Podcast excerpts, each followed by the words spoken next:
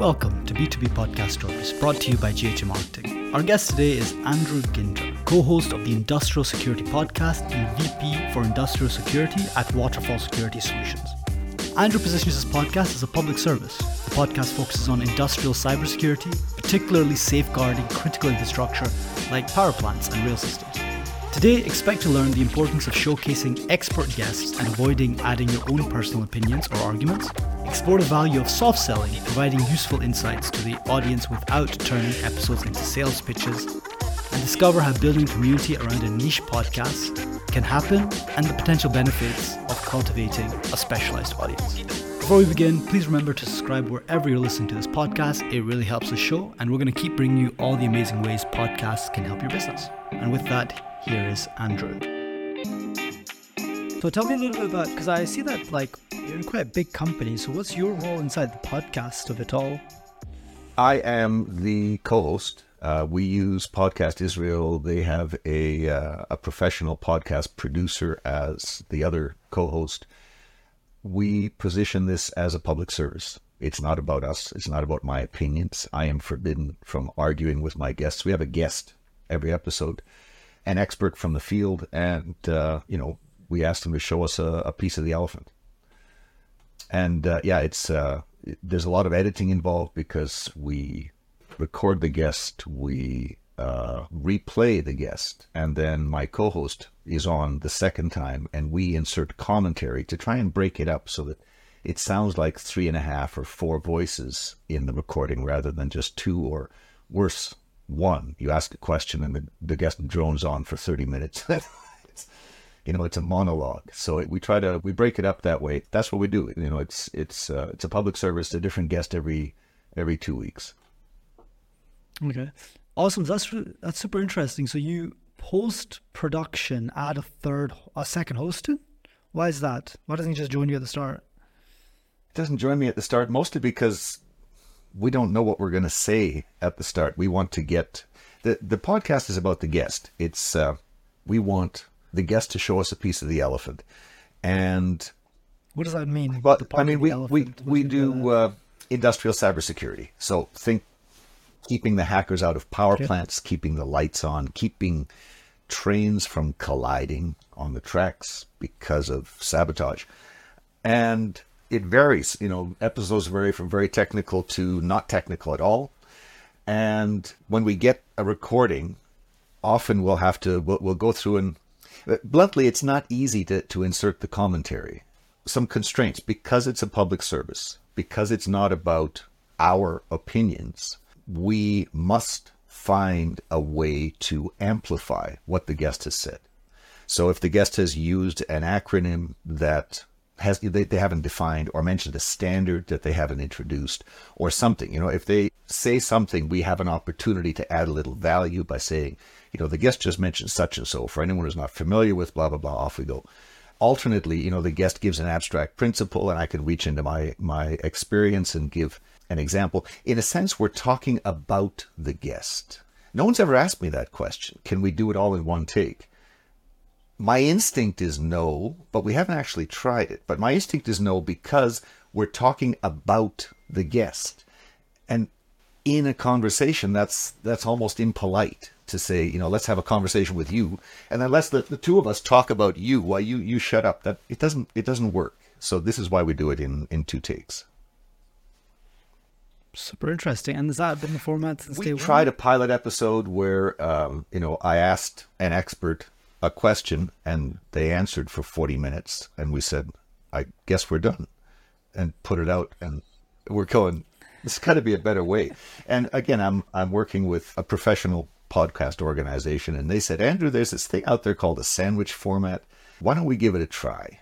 So we did and it's it's worked for us. I get feedback you know the sort of the roles are the guest is the guru that you know we're picking their brain. My role initially is to ask the guest sort of a, a dialogue of questions. And if I hear something interesting, go down a tangent with the guest. And it's a guest friendly process. If I take the guest into an area that works, you know, we keep it. If I take them down a rat hole, we back it out. We go back to the script. But my role is to draw the knowledge out of the guest.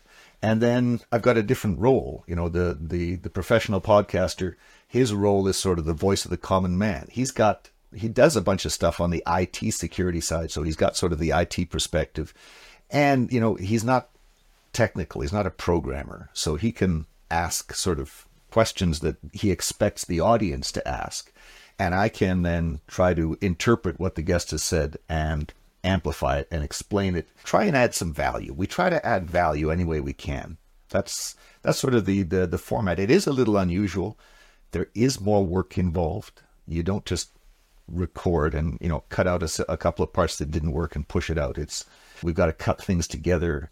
So, you know, I I regret how much effort it is, but uh, it seems to be well received. I've I've had people you know come up to me at, at trade shows or whatever and say, Andrew, you know, love the podcast. I especially love your co-host, you know, because he always asks the questions I was going to ask. Yeah. Yes, indeed. I'm sure you love that. So, what inspired you guys to start the podcast in the first place? You keep saying it's a public service. And um, what what do you mean by that, and what made you guys well, start it? The concept of the public service wasn't necessarily why we started it. You know, bluntly, we started it because we stumbled into the uh, the, the podcast producers, and they said, "Hey, why don't you do a podcast?" And we said, "Well, there are one or there was there was sort of one." partly when we started there was one sort of semi-established podcast in the field. And you know this person had been it was an, an, individual had been doing podcasts on and off for 10 years and sometimes it was off and you'd be a whole year without an episode and sometimes it was on. We thought you know there's probably an opportunity here.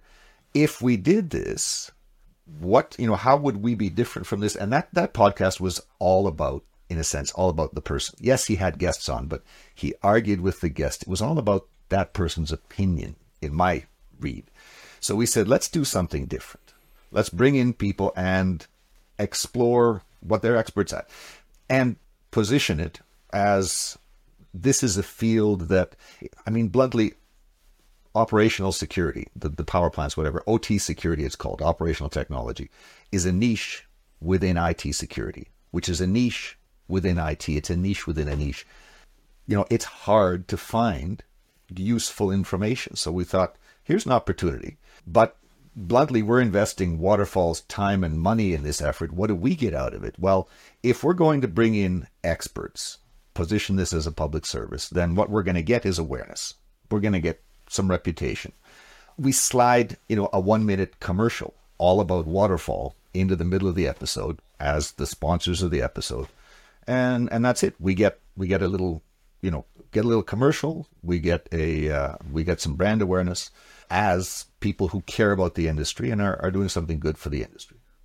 Have you seen like uh, the direct return on investment in any format? Like, have you seen clients come in specifically through podcast, or is it is Waterfall happy enough just it being an impressions or? Uh, it's absolutely awareness. I mean, my role within Waterfall, one of my roles is awareness. There's a, a, a different executive who's got the big marketing budget his job is generate leads and you know nurture those leads into opportunities and hand the opportunities off to the sales force. I define awareness. What is awareness? How's that different from lead gen? I define awareness as all of those activities where you cannot measure who you're reaching. If I put, you know, an article, an online magazine, half the time I can't tell who's read the article. I've written three books on the topic. You know, I put them up on Amazon they sell. Amazon doesn't tell me who they sold to. You know, it's there's and the podcast is like that. You know, some podcast platforms, not very many of them, you have to log in. The platform knows who you are, and presumably you might be able to, to pay the platform to tell you who's listening.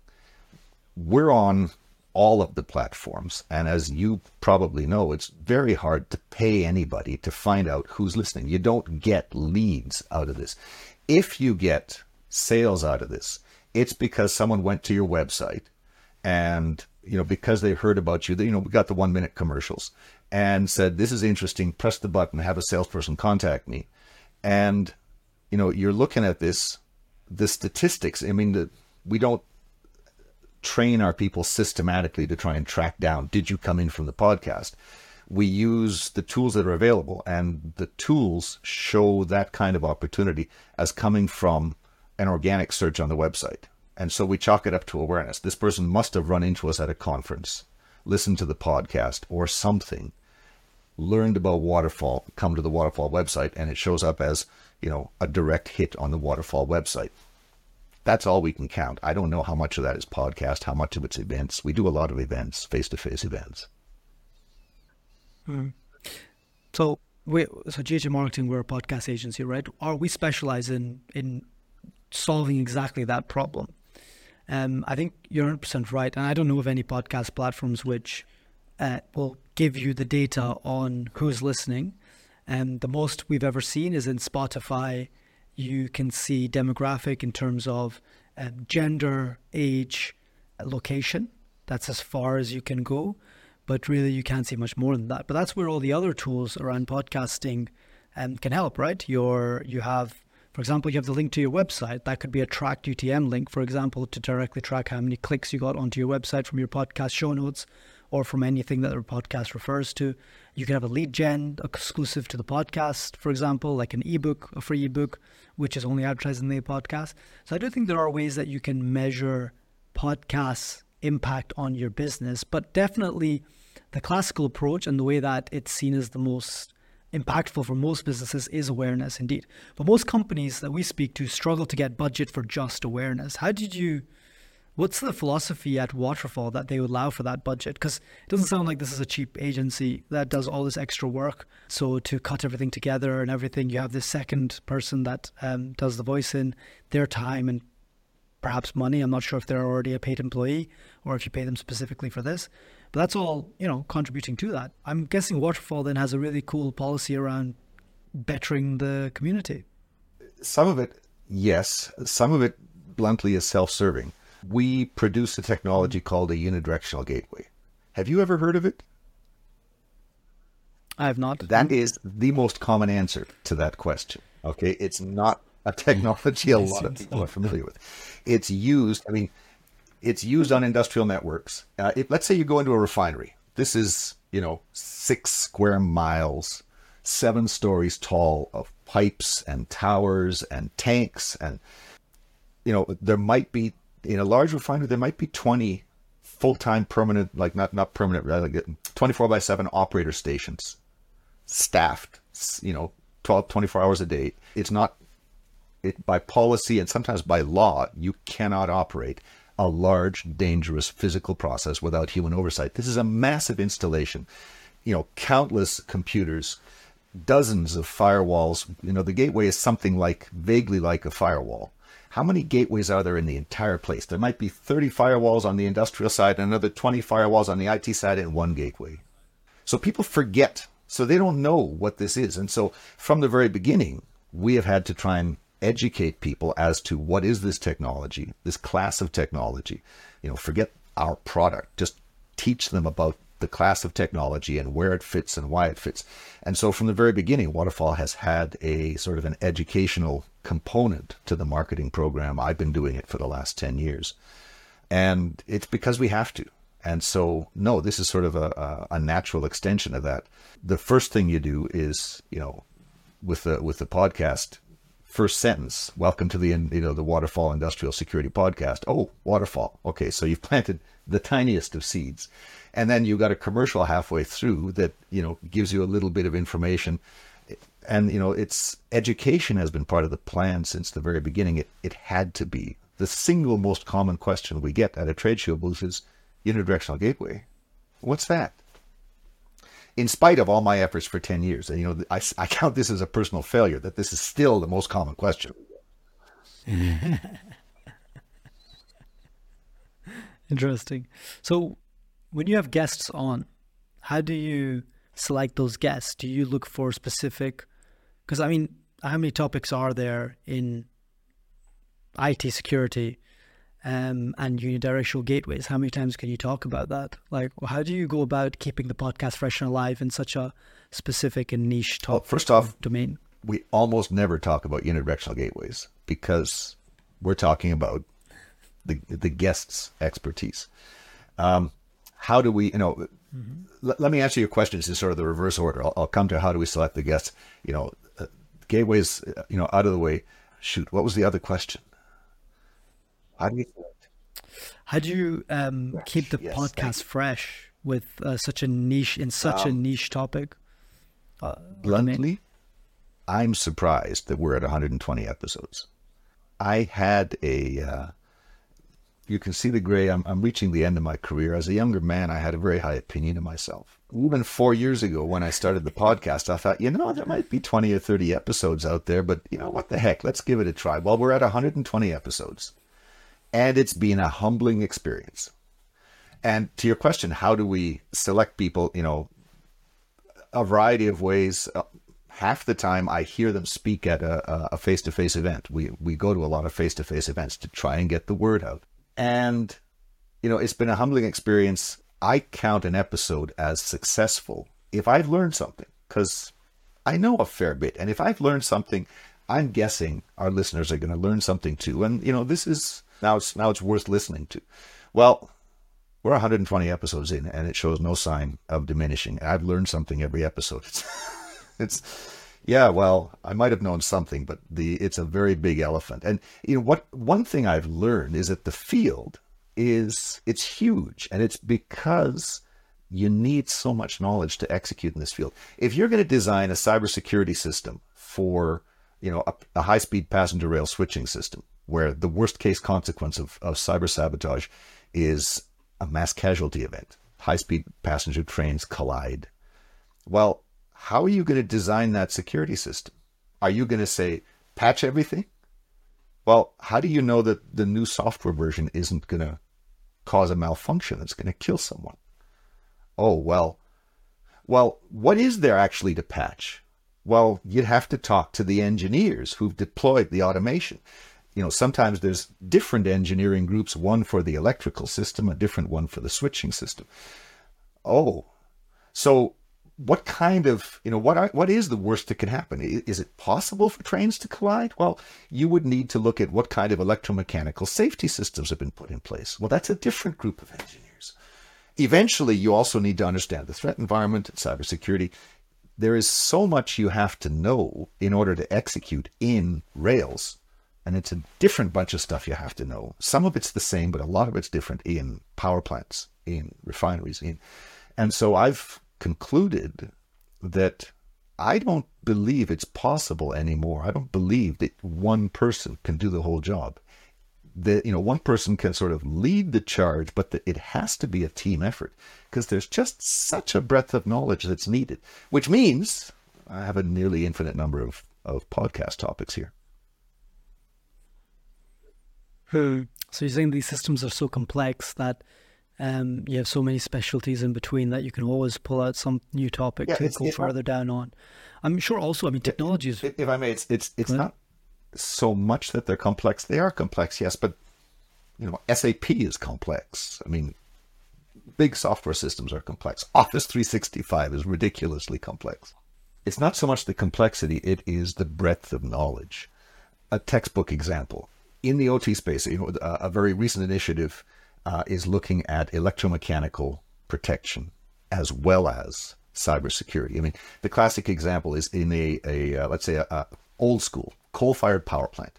Coal is pulverized, dust is blown into a furnace. It ignites almost instantly. It's consumed in less than a second, turned to heat, and of course, carbon dioxide and water. Uh, the heat heats a five-story boiler. The steam out of the boiler um, you know, drives a steam turbine, which drives the generator, which produces electricity. Okay. You know, if a cyber attack overheats the boiler, there's a risk that the boiler overpressurizes and blows up in your face. If you are the technician responsible for that boiler, you there's there's hundreds of sensors all over the boiler. You calibrate the sensors, you replace them when they fail. You've got the gamma ray testers for in situ corrosion testing without shutting anything down.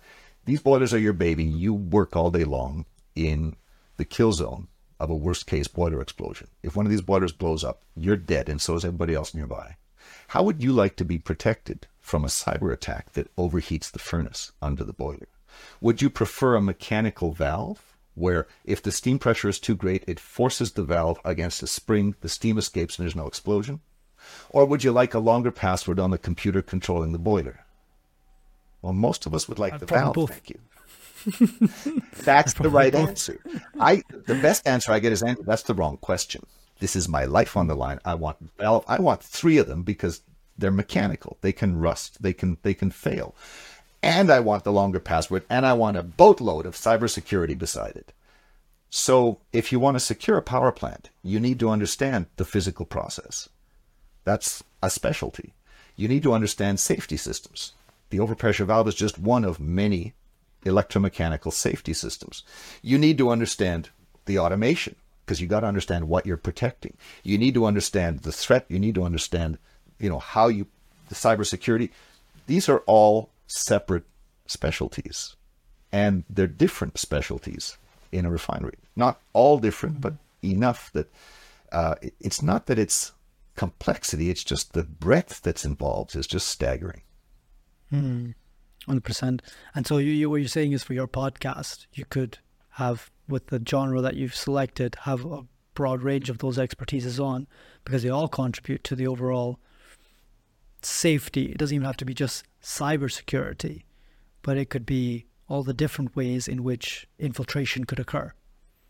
Absolutely, and you know we we focus on it, cybersecurity on we, we focus on we call it industrial security. We, we focus on cyber threats to physical operations, but mm-hmm. that's more than sort of classic cybersecurity. There's also, you know, we, we've done episodes on saying, well, precisely as as you said, your cybersecurity program really is only as strong as your physical security program. If any fool can walk in there and plug things in, we're in trouble.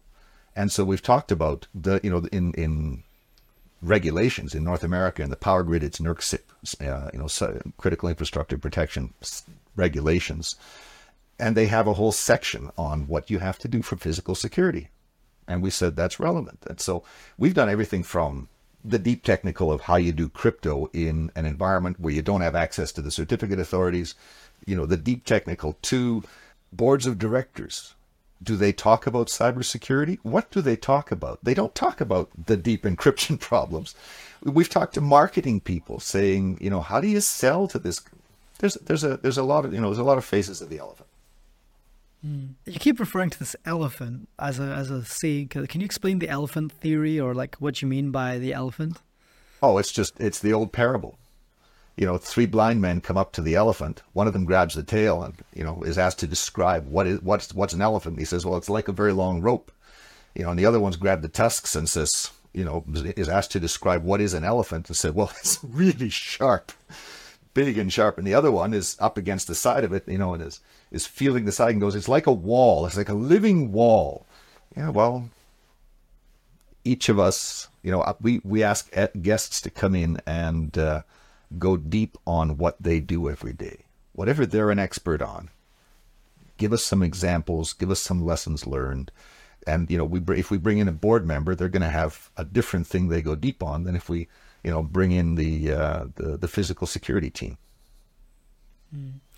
I like what you said earlier about what's a successful episode. So we had a past guest on, um, Tom Hickey, where who said that for him a successful episode is when the guest said, "Hey, I really enjoyed that."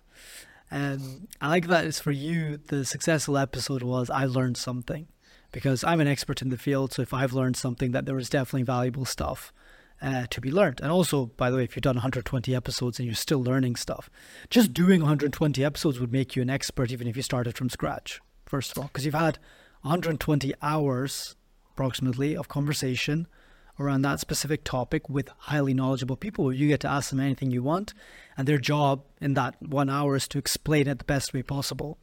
And your job is to represent someone for it to be explained to as a host. Absolutely. And this is my most recent book, the the Gold Book, um, you know, engineering grade OT security, and you know, in my acknowledgments, I lead with four podcast guests that explained key principles to me so that I went, this is important. Someone has to someone has to explain this more broadly, and it became the foundation of, of the the new textbook. So yeah, it's uh, I've I've learned an enormous amount from these experts. It's uh, not just humbling, but it's uh, it's been profitable. You know, how else do you do you learn the uh, you know what what is sort of on the the leading edge of thinking than to ask the experts? No one's written this stuff down. Hmm. Andrew, you're one of the, uh, one of our first guests that is not a entrepreneur yourself or a business owner in terms of your VP at this uh, larger company, right? Tell us about the dynamic of being a podcast host within an organization. So most of the people that we're speaking to that are running their podcasts are the decision makers at the end of the day, right? They're the ones that um, decide direction. They're the ones that decide also that to even do the podcast, to continue the podcast. Is the podcast really still beneficial? Do we want to keep going? most people we talk to are one to 200 episodes plus uh, because they're the ones that are diehard podcast stories that we want to hear about. Being inside an organization, have other people challenged you on the podcast before? Like, why is a VP of ours spending this much time uh, on this tool uh, or on this venture of his hobby? Some might even say in the wrong circles. And have you had to defend it? And if so, how have you done that? So, yes, there is sometimes pushback, not so much from the sales teams because they, you know, they have people come up to them. At, uh, again, we do dozens of face-to-face events every year. Most of them little niche things. This is the nature of the industry. But they have people coming up saying, "Waterfall, I listened to your podcast," and to them that's gold because that's an opening. They can use it. They can explore the relationship. They can, who are you? What do you do? Why do you listen to the podcast? So I, I don't get much pushback there. I occasionally get pushback from sort of the uh, at Waterfall, the marketing function is sort of split up between three different teams, three different budgets. Other parts of marketing are focused on other parts of the problem. I get a little bit of pushback, but bluntly, as as long as the cost is modest and you know I do partly I do the podcast as a labor of love. It you know it's not always on company time that that I I finish the job it's worked. In terms of budget, the budget is modest. Most of the budget is my time. And again, when you've got an executive like me who's uh, putting in 12 hours a day, you know, six days a week or five and a half days a week, you know, if I want to stay, keep, keep going with the podcast, the, the company says, sure, you, you do that. It also helps enormously that the CEO believes in the podcast, believes in the whole function. I mean, why why am I, I it's not just me. I've got a small team at Waterfall. Why does this whole team exist? In part, it's because the CEO recognizes that our single biggest obstacle for, for sales is getting the word out, is educating experts in both owners and operators and in the, the service industry that serves the owners and operators as to why you need this kind of technology. And so, because education of the marketplace, creation of the marketplace is so important, I don't get that much pushback when, when you have the, uh, the the top executive backing. And do you have like specific? How are you showing successful progress in that mission internally? Are there certain KPIs that you're reporting on, or is it, again, just the anecdotes from the sales team is enough for everyone to say that this is successfully being achieved? Because it's quite kind of vague, right? It's absolutely vague. The, uh, the, the key KPI that we have is number of downloads of the of each episode and you know it ranges between you know 3000 and 3500 per episode which considering the size of the industry you know i'd like it to be bigger than that, but not everybody listens to podcasts. So that's, you know, that, that metric has sort of crept up over the years and then stabilized. Took a long time. And the rest of it is mostly anecdotal. Um, and uh, uh again, when you when you can look at the numbers and say we're getting 3,000 impressions each episode, well, that's more than most of our LinkedIn posts get. That's more than you know, uh, more downloads than than most of our ebooks get. Um, you know, it works. Now, if you're getting started, it took a while to get up there. For anyone who's considering something like this, we started out with uh, a couple of hundred downloads after after five or you know eight episodes, and we're going, is this working? We had a what's the right word? A negative learning. We learned what not to do.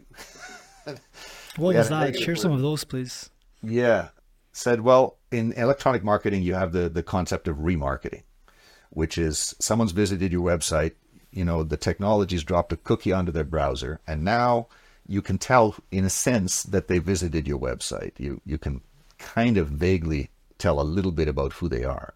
And then if you know, you can instruct Google or these other platforms to show your ad to people who have come to your website already. Now, you have to, you know, you pick and choose a little bit. It's a little freaky to go to Facebook and see an ad. You know, this is your personal life. You, you don't want to mix your personal websites with your professional. You know, you got to, but we did that. And we said, these are display ads. You know, you pay for the number of exposures, not the number of clicks. Even if it was the number of clicks, I forget, but we suffered click fraud the number of downloads shot from 300 to 40,000 per episode. 40,000 downloads. Wow, that's one heck of an effective marketing campaign. And then we dug into it, and no, the bad guys put up a bogus website full of ads, nothing but ads. And, you know, Google is paying them to show ads. And then they have robots or people sometimes, low paid people, to click on the ads. They visit your website so that they get the cookie, and now they click on the ads and they get a penny per click. Well, it adds up. 40,000 downloads? No, it wasn't 40,000 downloads. It was garbage. So I've we became very suspicious of that remarketing concept. You have to do it very carefully. Once we got rid of that, we got back to, you know, a thousand downloads per episode and sort of the slow slope up towards the plateau, which mm-hmm. for us is 3,000, 3,500. And what would you say has led to your growth? Has it been just consistency, or have you applied learnings and principles from perhaps? A lot of the times we say the only way you can improve your podcast is one way is speak to your listeners, right? You want to go out, like you said, you attend a lot of physical events that's a great way to speak to people listening to the show. Oh, so why do you listen to my show? What did you get out of it? What would you think I could do more of? Which guest was your favorite? Uh, which question was your favorite, etc., etc. So that's usually one way to gather intel and, and continuously improve. The other one is just follow the numbers, right? If you're doing the correct style of tracking, if you're looking at the right metrics, and if you're if you have something to optimize for.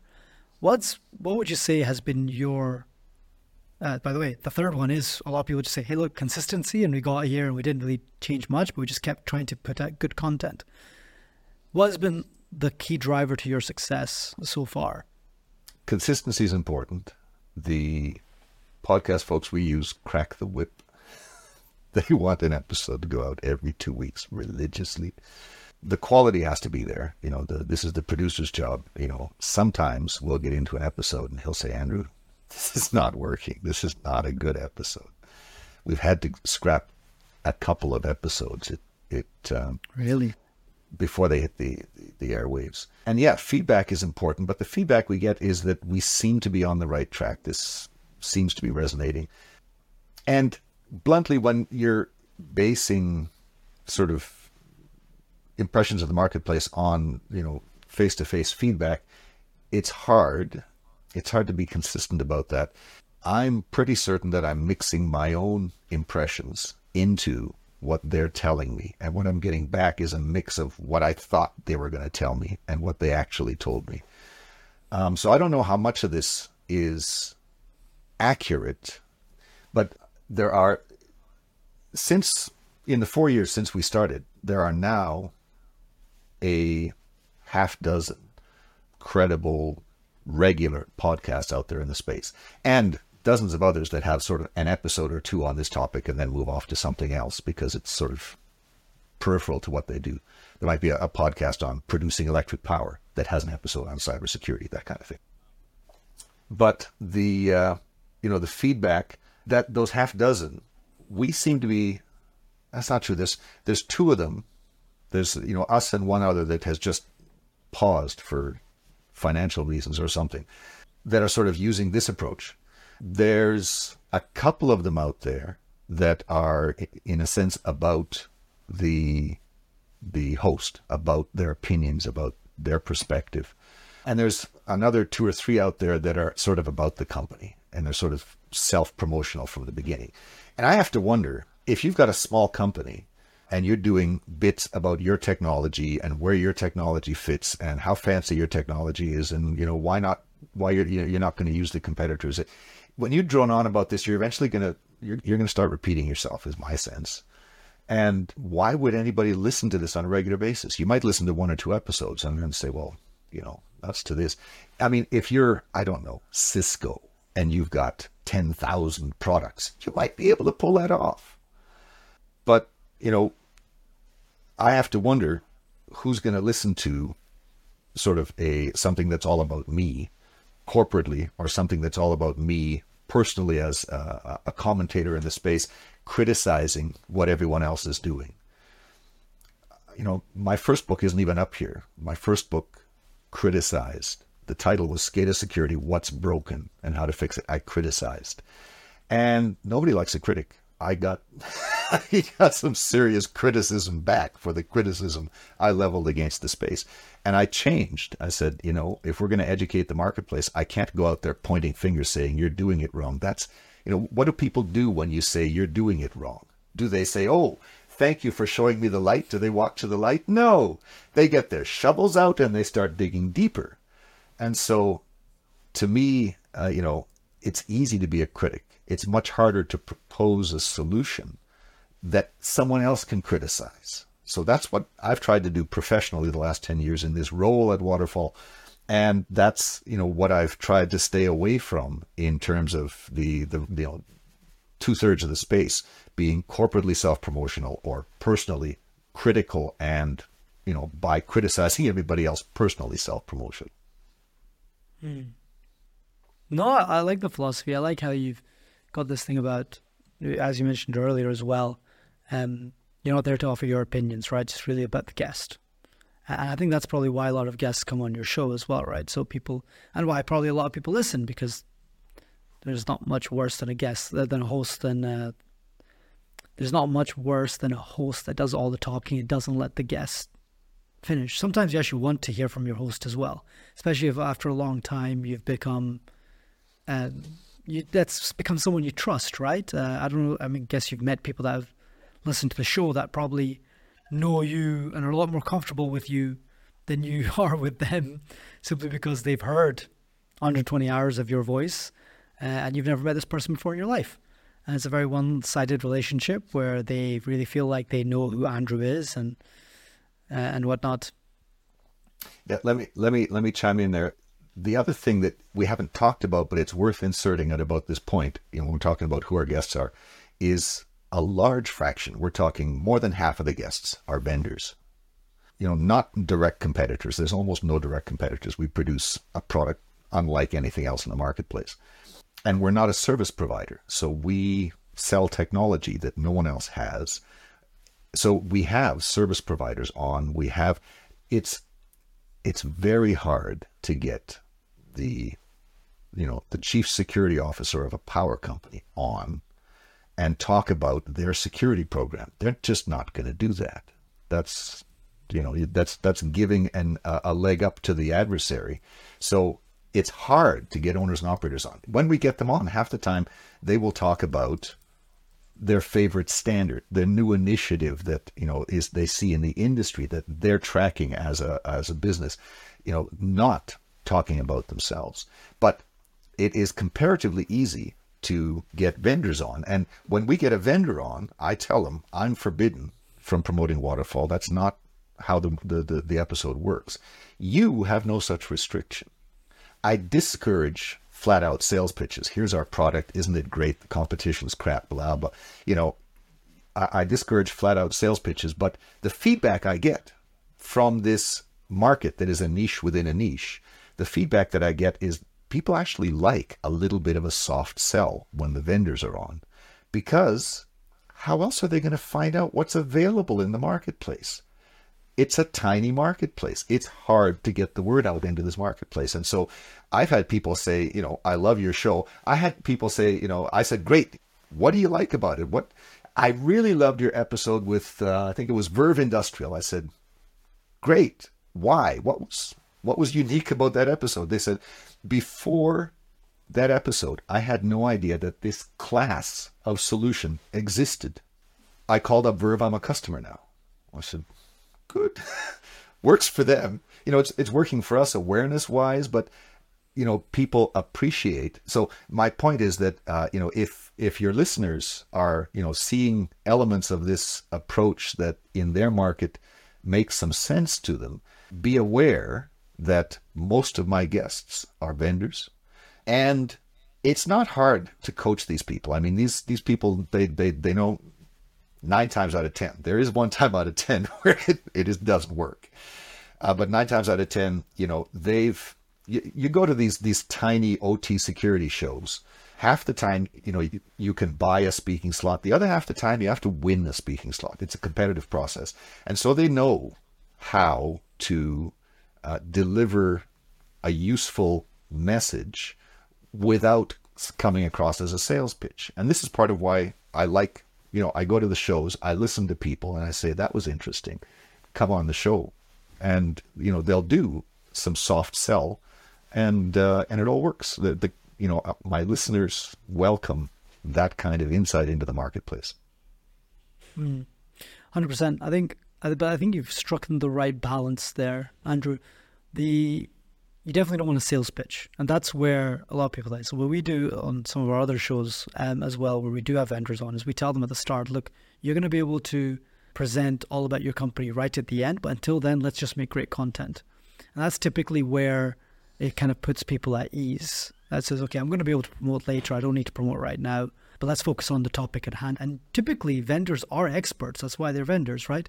They might just be expert in the solutions, they might be expert in the problem.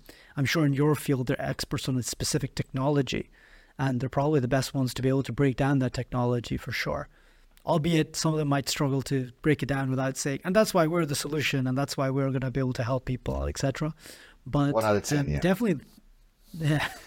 but definitely there'll be experts in the in the problem. Uh, hopefully, if they're a successful company, and also they'll have some technology or some solution, which I'm sure a lot of people would benefit from uh, understanding more about, especially in the way that you've described the industry that you're in.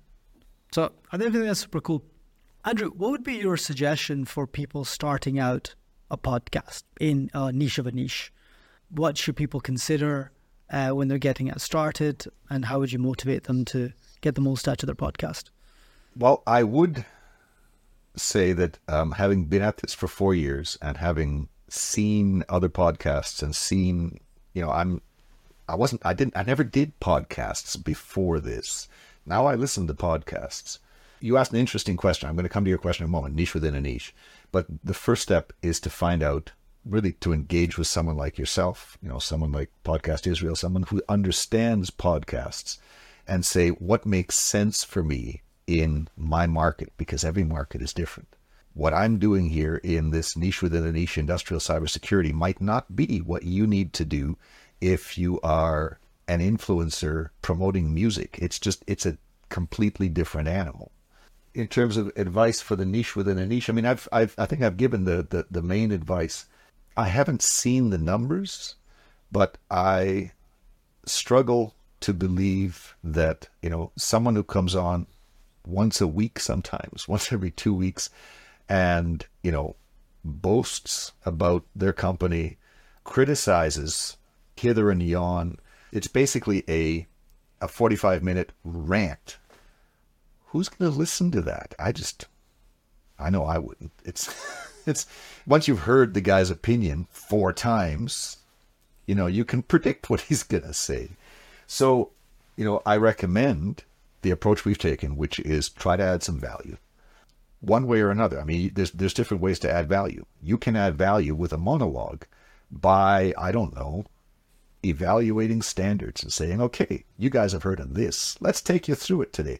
You know, I'd probably listen to that, or find some way to add value that doesn't come across as self-promotional, doesn't come across as, as critical. This is podcast to me is about awareness. You can't measure how many leads you get out of it, but for me, it's about awareness because that's my job at Waterfall. So, how much of this is is my perspective and how much of it is generally useful is something that I think you are in a, a better place to evaluate than I am. So, you know, let me turn it around and ask you if you had someone come on saying, you know, I've seen Andrew's podcast. Uh, You know, I've got the same niche within a niche. What should I do? What would your advice be? We interview hosts all the time here, Andrew. Some hosts can't help not being hosts and asking the questions. there you go. So most hosts make not terrible guests. That's a, of course every guest we've had on has been absolutely amazing for sure. But uh, I guess you you don't lose the muscle uh, very easily, and I know that because I've been on shows as a guest as well, and I understand it's, it's interesting to be on the other side of it. I think uh, we actually do have a podcast in a niche of a niche actually. So me and Guillaume, my co-founder for GHA Marketing, we got into podcast by starting our own very niche podcast, which was Corporate Treasury 101, which is about corporate treasury, which is a niche in finance. And what we did, we well, we saw the niche as an opportunity, first of all. An opportunity in multiple fronts. Depends why you start the podcast.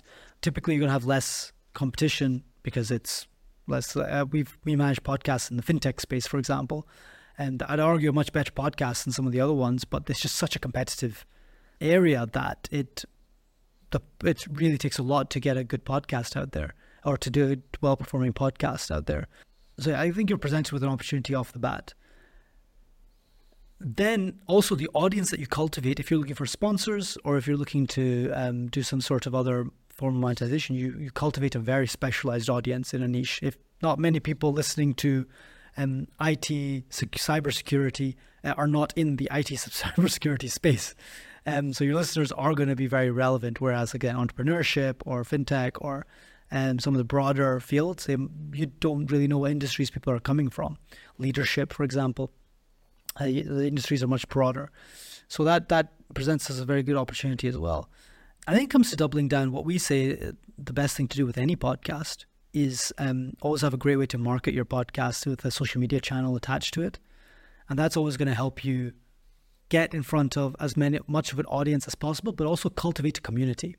When you're in a niche podcast environment, the other advantage you have is you can build a very tight knit community of people that feel like they're all in one bucket in terms of their interests, in terms of, oh, um, I find this really nerdy topic interesting.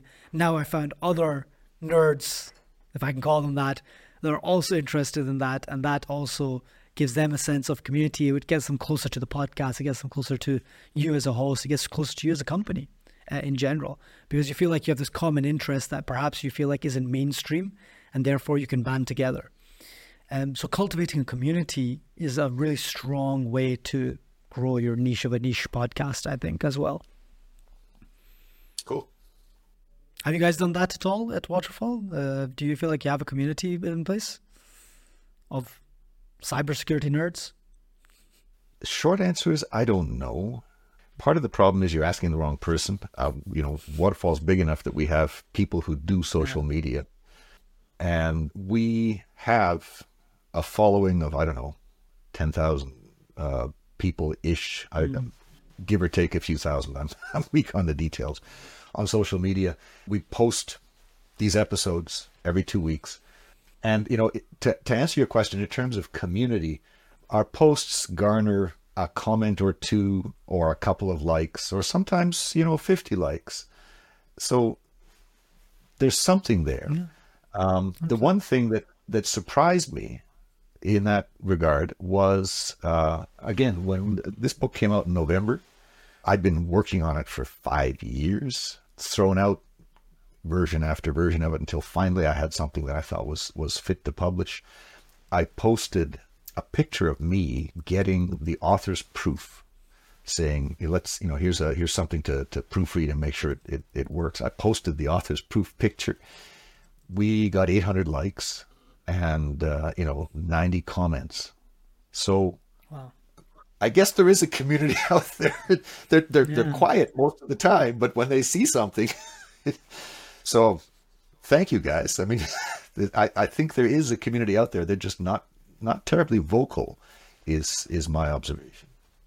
Yeah, I think so. I think, um, but again, yeah, maybe it's just about giving them the opportunity to to be vocal, like you said with that post and, and others as well. Awesome, Andrew. Uh, last question for you, which we've been asking all of our guests. If you could uh, give a shout out to three podcasts that you think are doing great, either in your niche, not in your niche, or podcasts as a podcaster that you enjoy listening to, could you could you give a shout out to three podcasts?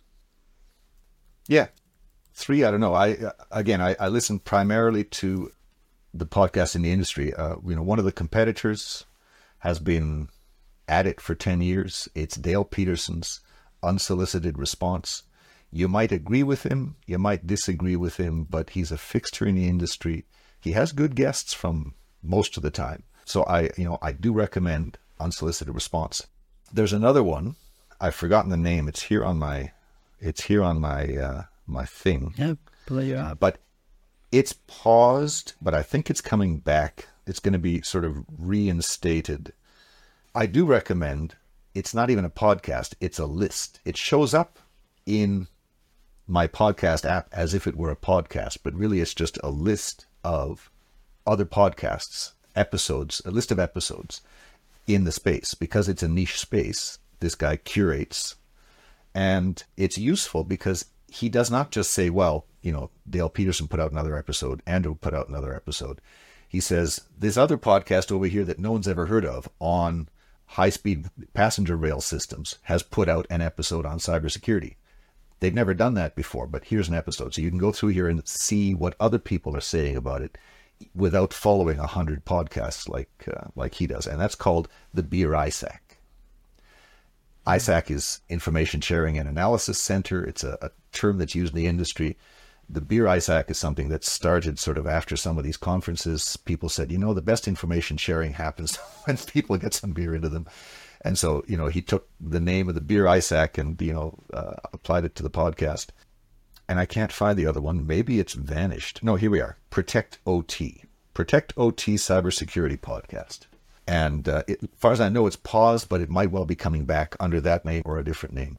And he's uh, only been at it for a year, but has kudos to him. He does it once a week. Wow, that's that's incredible. But he has guests on you know, he's uh, there's a little bit of, of self promotion in there in terms of corporate self promotion, but there's a lot of guests. So uh, you know, those those would be the three: uh, unsolicited response, protect OT, cybersecurity, and uh, the beer ISAC.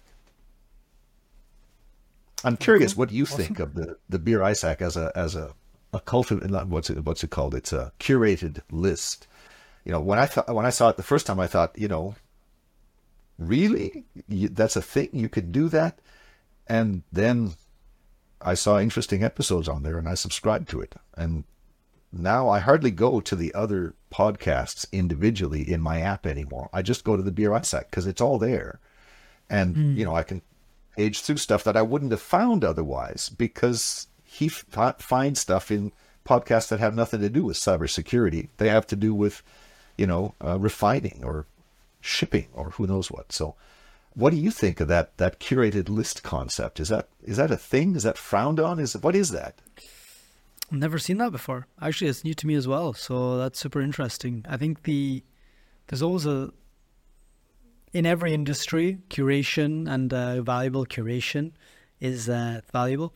I think there's there's a really interesting concept about how much junk there is on the internet and how more and more the skill is not knowing and knowledge because you have Google at your fingertips, um, but rather it is in differentiating the signal from the noise, right? Uh, in yep. in uh, all the information that you're receiving. Uh, so having someone pre-filter the noise from the signal for you uh, is incredibly valuable. I think as well, right? Uh, so they say, hey, look, and if you can trust that person's curation, you're like, yeah, everything that this guy picks, I really enjoy.